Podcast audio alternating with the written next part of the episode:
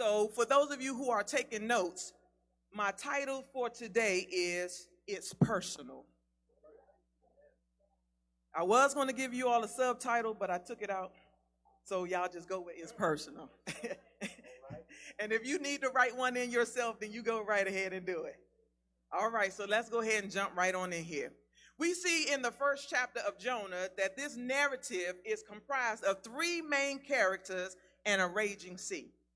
First and foremost, we have the person of God. and they called him Yahweh in the Old Testament. Then we have a man by the name of Jonah and a collective bunch of people that we refer to in the text as sailors. Each would play a critical role in the salvation of an undeserving nation and the blessing of a wicked, merciless, cruel, and sinister group of people. Didn't you just didn't you just say somebody killed 10 people? And, and, and we don't have to go too far from home because I hear that Baltimore is off the chain. Jonah by itself is a beautiful story with main characters, key actors, intrigue, intensity, and cliffhangers. It's like a book that you can't put down. It's, it's a page turner for any first time reader who wants to know what is going to happen next. It will keep you on the edge of your seat with all of its oohs and ahs and its twists and turns. Let me tell you, if this period of time, which is BC or before Christ, had an Academy Award Council attached to it, the most prestigious award for the best performance in the category of power, determination, and sovereignty will go to none other than the Lord God Almighty for his role in the hit drama we know today as Jonah. Mm-hmm. This award would be his reward for artistic ability and technical merit. The runner up for the best supporting role goes to Stormy. Now, I done named the sea. They didn't say that in the Bible, but I done named them Stormy. The raging sea for its ability to turn on a dime at the hand and the command of God. Now, we certainly can't leave out the biographical sketch of the man whose name adorns the book. Jonah doesn't have a sequel, but at the end of its pages, it leaves you hanging. It's not an autobiography, and we cannot adequately or definitively tell you who wrote the book. But we all know the story of Jonah, don't we? I'm not adding anything to it or telling you anything new. But what I will say is that Jonah hits close to home. Let me tell you how so. This is how I relate to Jonah. Jonah was a minister, Jonah was a preacher. Jonah was a prophet. But let me tell you what I relate to the most. I relate to the fact that Jonah, the son of a Amittai, was a runner. In other words, for any of my cartoon fans, you all know I love cartoons. I'm probably the only adult in here that really loves cartoons.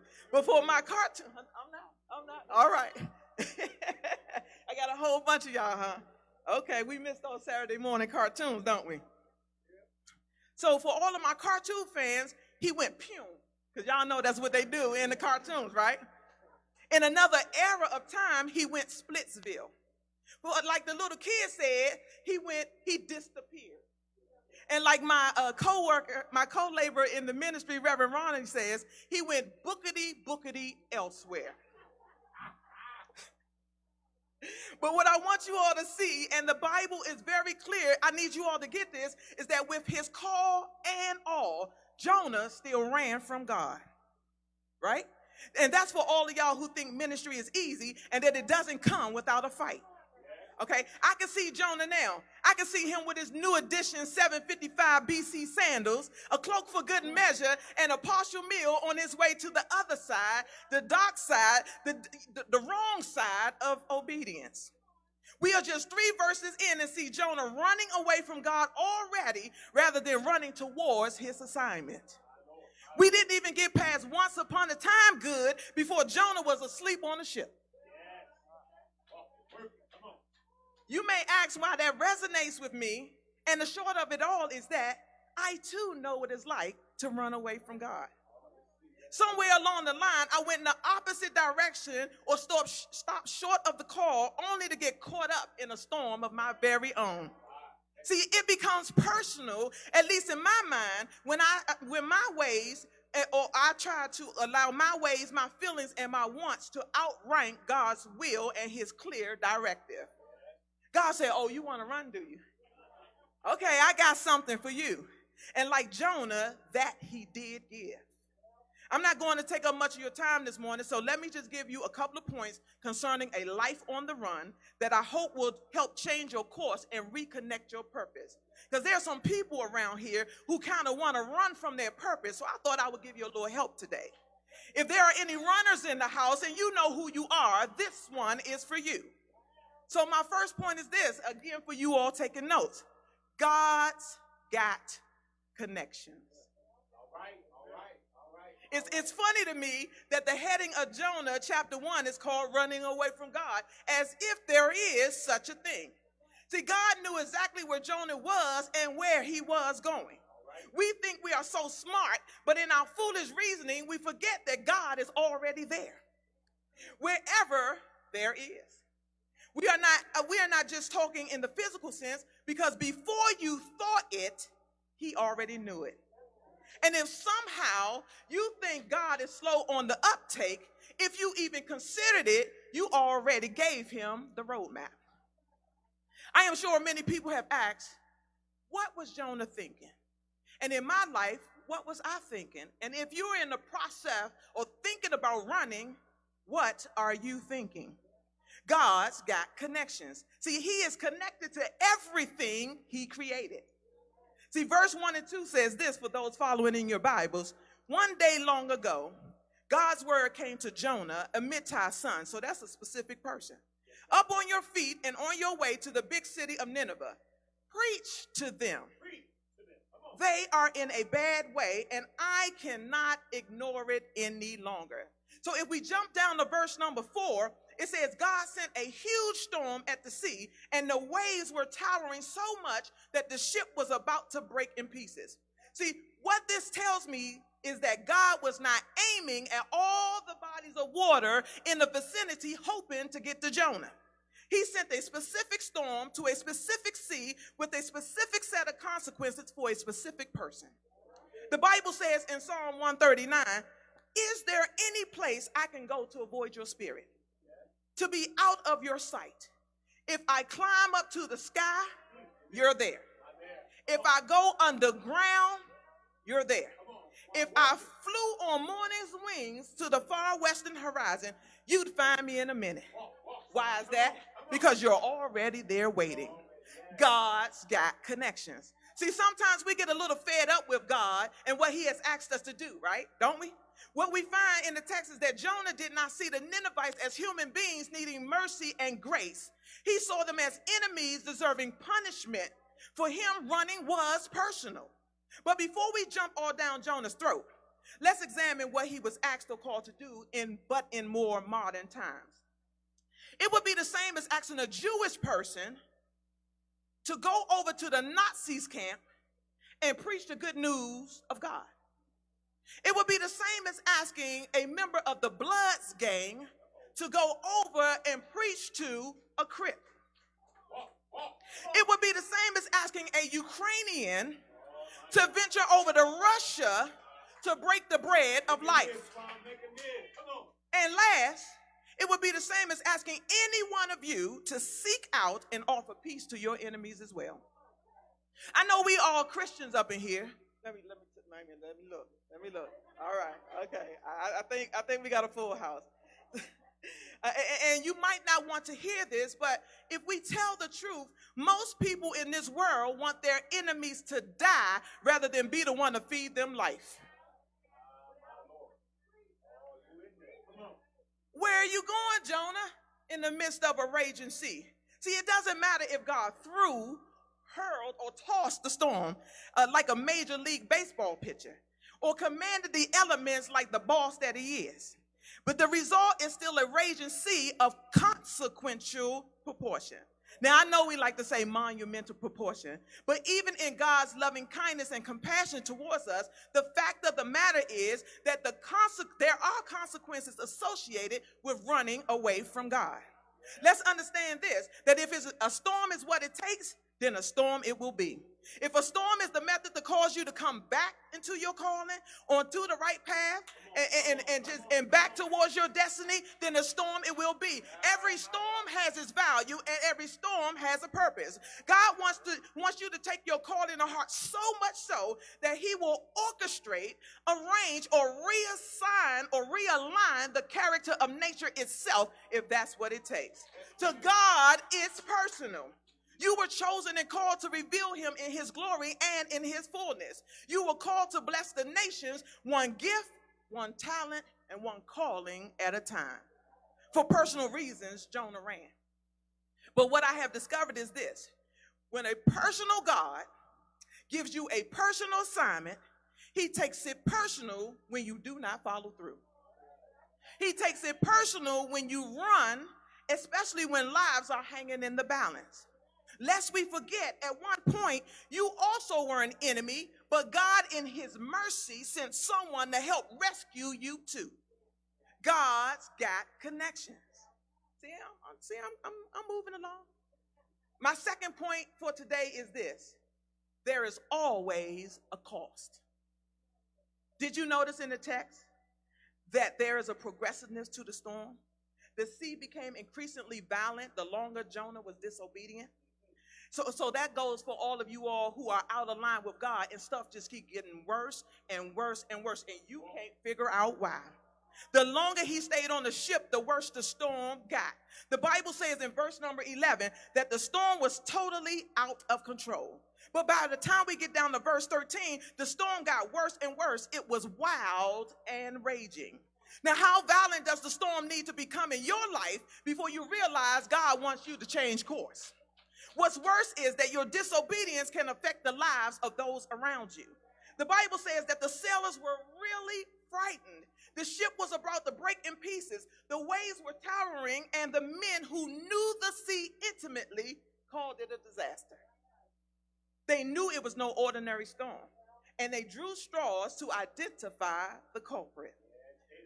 But now, wanting to save Jonah, however, Heroically, the men tried rowing back to shore. But did you notice they made no headway? And the storm became even worse? I want you all to listen carefully because sometimes you cannot save people who walk freely in disobedience. God's trying to tell them something, and like the sailors, you might be trying to save them from the lesson they need to learn. There is always a cost involved. See, here's what I believe Jonah needed to learn he needed to learn that regardless to what it would cost him personally, regardless to his feelings, and regardless to his wants, the good news of God is always worth sharing. He also needed to learn that God always provides for the cost and the call. He needed to learn that when it comes to souls being saved, his personal problem with God's assignment does not deter God's providential provisions. He says, Get up and go.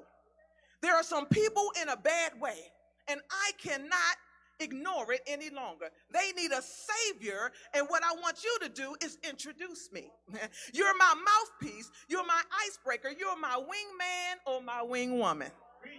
Go to this perverse and wicked generation and tell them all about me. The message back then is the same message today. Because the Bible says in Second Corinthians 2 through us, through us, God brings the knowledge of Christ. Everywhere we go, people breathe in the exquisite fragrance. Because of Christ, we give off a sweet scent rising to God, which is recognized by those on the way to salvation. It's an aroma redolent or, or perfumed with life. But now to the others who are on their way to destruction it's like we are a rotting corpse to them. It goes on to say, this is a terrific responsibility. Is anyone competent to take it on? No, not really. But we but, but here's what we don't do. We don't take God's word, water it down, and then take it to the streets and sell it cheap. He said we stand in Christ's presence when we speak. God looks us in the face. We get what we say straight from God and say it as honestly as we can. Because you see, the cost of disobedience is that people remain lost, the world continues to hurt, there is no truth, and there certainly is no light. So before you give up on God and his assignment for your life, realize that the world will not change without you. For those of you who have answered the call and are working your assignments, keep doing what you do. You are those endowed with the spirit of Isaiah 6 and 8 that says, I heard the voice of the Lord saying, Whom shall I send and who will go for us? Then I said, Here I am. Here I am. Send me. Yeah, my God. All right, all right. It's, it's, Yeah, man. Take your time. Come on and preach that. it's hot in here. That's a new drink. I got my own servant this morning. Praise him. Thank you, thank you, thank you. You said stay there, stay there. So look, look, and here's my next part, and let me conclude with this. Through obedience and the word of God, we can turn around a wicked nation, a wicked world, a wicked neighborhood, and even if it's in your house, a wicked house. Okay? God can do amazing things when we obey and when the people believe. Yet, how many times have we slapped God's hands, disapproved of his choices, turned our backs on him, or do him like we do the kids and say, I, I, God, or no, God, no? Okay, okay, all right. How many times do we clap back at God, re- rebuke his will, and attempt to change God's minds with tantrums, defiance, and disobedience? How many times have we shook our finger at God to show our disapproval as if he is a toddler and not the triumphant king? This was Jonah's dilemma, and some would say his downfall. Did you say he went down? He went down. Jonah not only had a disobedience problem, but he was angry. He had an attitude and was in some kind of funk. Y'all ever seen people in a funk? Okay, that, that was Jonah. And we are just scratching the surface because in Jonah, Jonah was out of bounds, especially in chapters three and four. So I invite you to go back and read it. Yet and still, we have got to understand that God is not moved by neither your tears nor your fears. He is moved more so by compassion and by his own loving kindness. Like Jonah in chapter three, maybe we think God would change his mind because we would. We certainly would. Or like in chapter four, the Bible says that Jonah basically forgot himself. It says he was furious. He lost his temper. Jonah even yelled at God. Y'all did it too. Stop, y'all stop laughing at Jonah. Y'all did it too. He said, God, I knew it. And this is my sassy little, okay, this me. God, I knew it when I was back home. I knew this was going to happen. That's why I ran off to Tarshish. I knew you were sheer grace and mercy, not easily angered, rich in love, and ready to drop at the drop of a hat to turn your plans of punishment into a program of forgiveness. He said, That's why I want to go. Then God asked him a question, which he had the audacity not to answer. God said, What do you have to be angry about? But Jonah just left went out of the city to the east and sat down in the sulk. And what happens next is not only poetic, but it is absolutely beautiful because even with this type of attitude, even in his sulk, even in his funk, even in his anger, and even in his despondent state, God still blessed him and covered him. Which brings me to my next question Do we have the wrong idea about God? While Jonah was behaving this way, God arranged for a leaf to spring up and grow over Jonah to cool him off and to get him out of his angry soul. But let me tell y'all something. Jonah better be glad I wasn't God. Okay? You just yelled at me. You pointed your little finger at me. You was rude to me and in the middle of a toddler tantrum. Oh, okay. All right, if that's what we doing, I got something for you. And y'all know back then, all they did was have trees and all that kind of stuff. There'd have been a lot of switches for Jonah.